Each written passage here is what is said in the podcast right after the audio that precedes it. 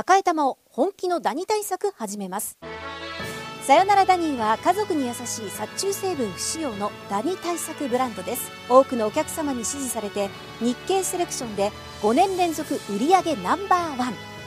さよならダニ。ー私赤井が目印です。さよならダニ。ー TBS Podcast ここからは私、臼井ミトンが自由気ままにお届けする音楽コラムミュージックログ。今日はこんなテーマでお送りします。ミトンのライブ鑑賞旅行記、ボニー・レイトライブ・イン・ビーコン・シアター編。ということで、はい、今日はこの後10時台、11時台の特徴がライブ音源ということでね、うん、まあ、このライブに気軽に遊びに行けないコロナ禍、ね、この状況でね、まあ、せめてラジオでライブの音源を楽しもうというような企画なんですけど、それにちなんで今日は僕が実際に行ってきたライブのお話をちょっとしてみようかなと思います、うん、この音楽コラムでも過去にね例えばアリサ・フランクリンとかバン・モリソンとかのライブに行ってきたんですよなんていう話をちらっと出てあのしたことも過去ありますけれども、日本になかなか来ない大物アーティストって結構やっぱいるんですよ。でねそのもうこれは向こう行ってみるしかないっていうことで、うん、まあ、20代の頃を中心に僕も日夜バイトに励んでそういうアーティストを見るためだけに海外に行く。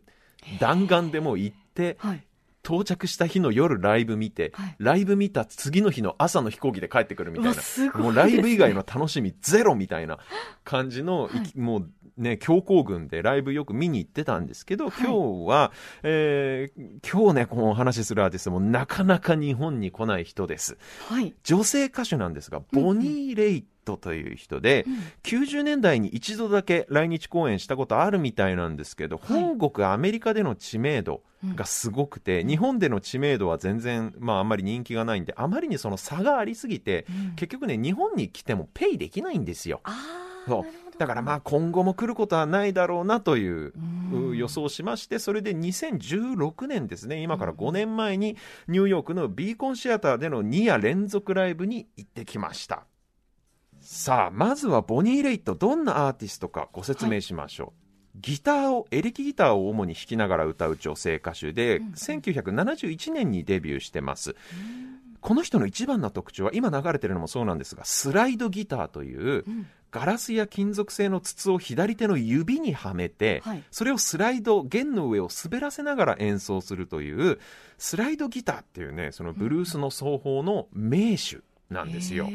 で、えー、アメリカ南部のブルースマンたちが古くから使ってきたこの演奏法手法なんですけど、うん、今でもね女性のスライドギタリストっていうのがどういうわけかあんまりいないんですよね。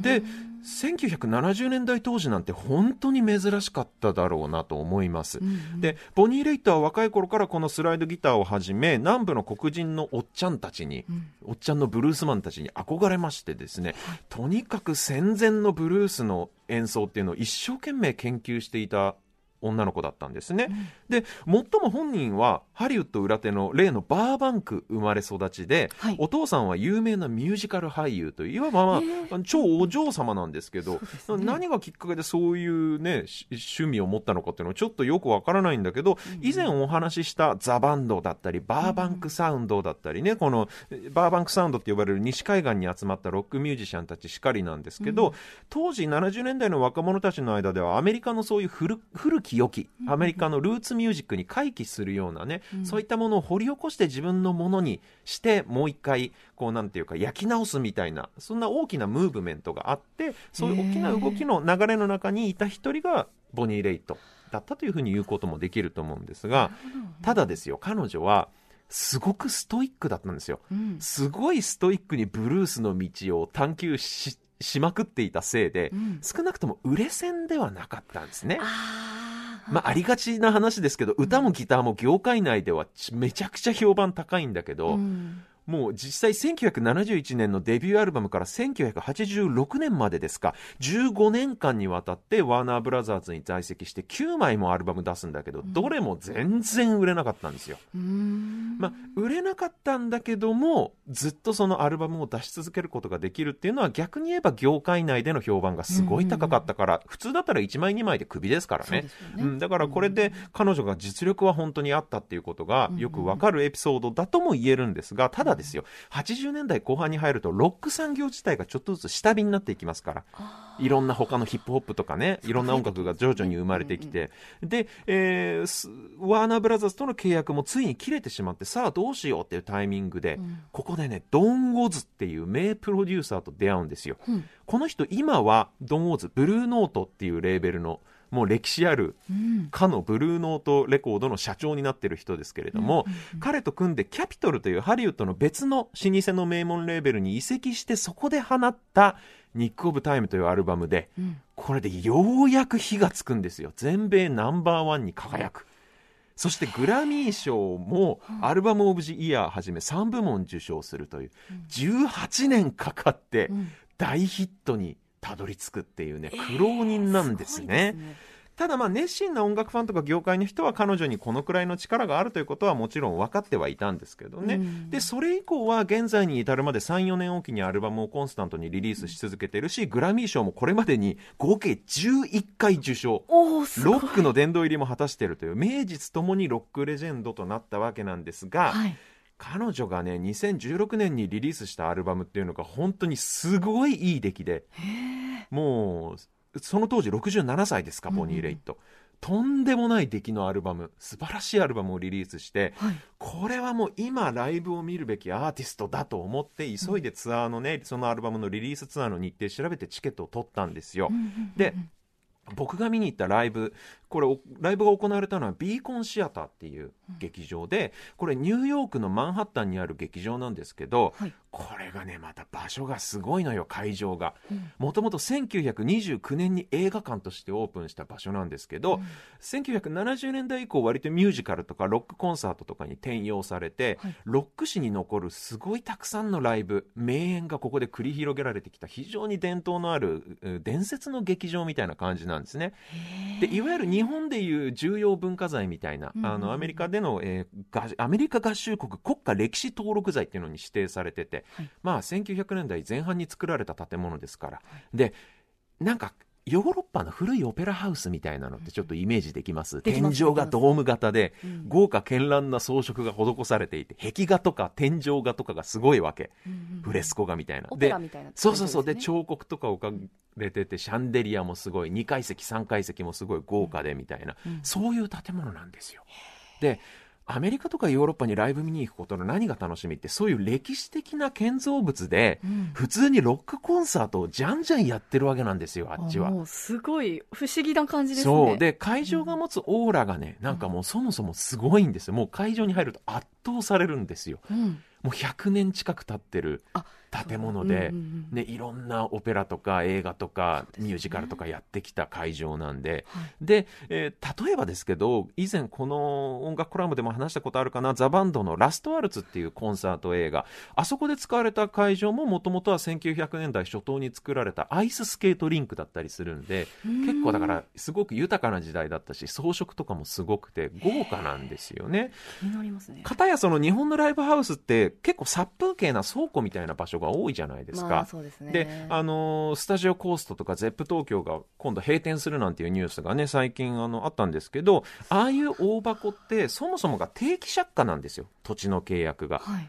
つまり、もともと15年とか20年とか期間があらかじめ決まってる契約なんですね。都市開発計画とかの合間とか隙間とかに、それを埋めるために取り壊す前提で倉庫みたいな簡易な建物を作って、それをライブハウスにするという感じなので、なかなかね、やっぱ100年、200年の歴史を持つ会場っていうのが生まれにくい感じなんですよね日。本とかはないんですか？日本とかでそだの100なか歴史はないんですかなかなかないんじゃないですかね。なんかその、やっぱり、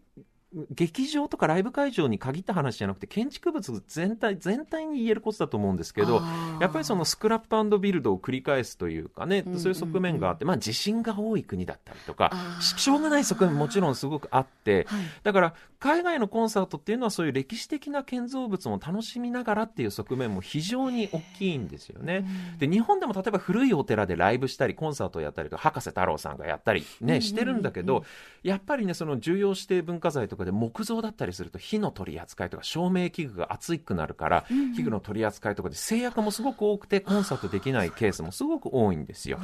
でまあそんなね会場の重厚な雰囲気もバンドの演奏ももちろんすごかったんだけど、とにかく一番すごかったのはボニー・レイット本人の歌なんですよ。歌。もうね正直今世界で一番歌が上手い歌手の一人じゃないかと今年72歳です、ライブ見た当時で67歳うん多分ね彼女のキャリアの中でも今が一番歌がいいんじゃないかなと思っててはい。彼女もやっぱり薬物中毒とかアルコール中毒とかに苦しんでボロボロの時代もあったみたいなんですけどその89年の大ヒット以降、本当にやっぱ充実してるみたいでいろいろプレッシャーからも解放されて、でその薬物とかアルコールからも解放されてシラフになってでただでさえ素晴らしい音楽的な才能にこう磨きをかけ続けてるこの30年なんだなっていうのが伝わってくるそんなライブでしたね。でね、あまりに素晴らしくて、この後結局僕、ボストンのフェンウェイパークにもう一回見に行って、はい野球場で。で、あとロンドンのハイドパークでも野外でボニー・レイトのライブ、もう一回見に行ってしまったくらい、そのくらいこのビーコンシアターのライブは、めちゃくちゃ良かったんですよ。ただ、あまりに強行軍だったんで、一緒に行ったあのキーボーディストの友達は時差ボケでめちゃ寝てましたけどね。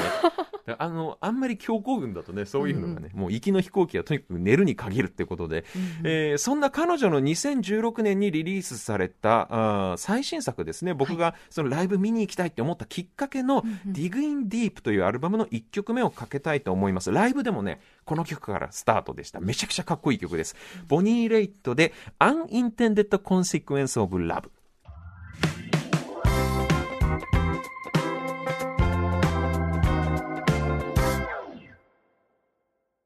お聴きいただいたのは、ボニー・レイト2016年の最新作から、Unintended Consequence of Love という曲でした。かっこいいでしょ？いいい67歳ですよ、このアルバム撮られた時。渋いです。渋い、たまらない。ただ、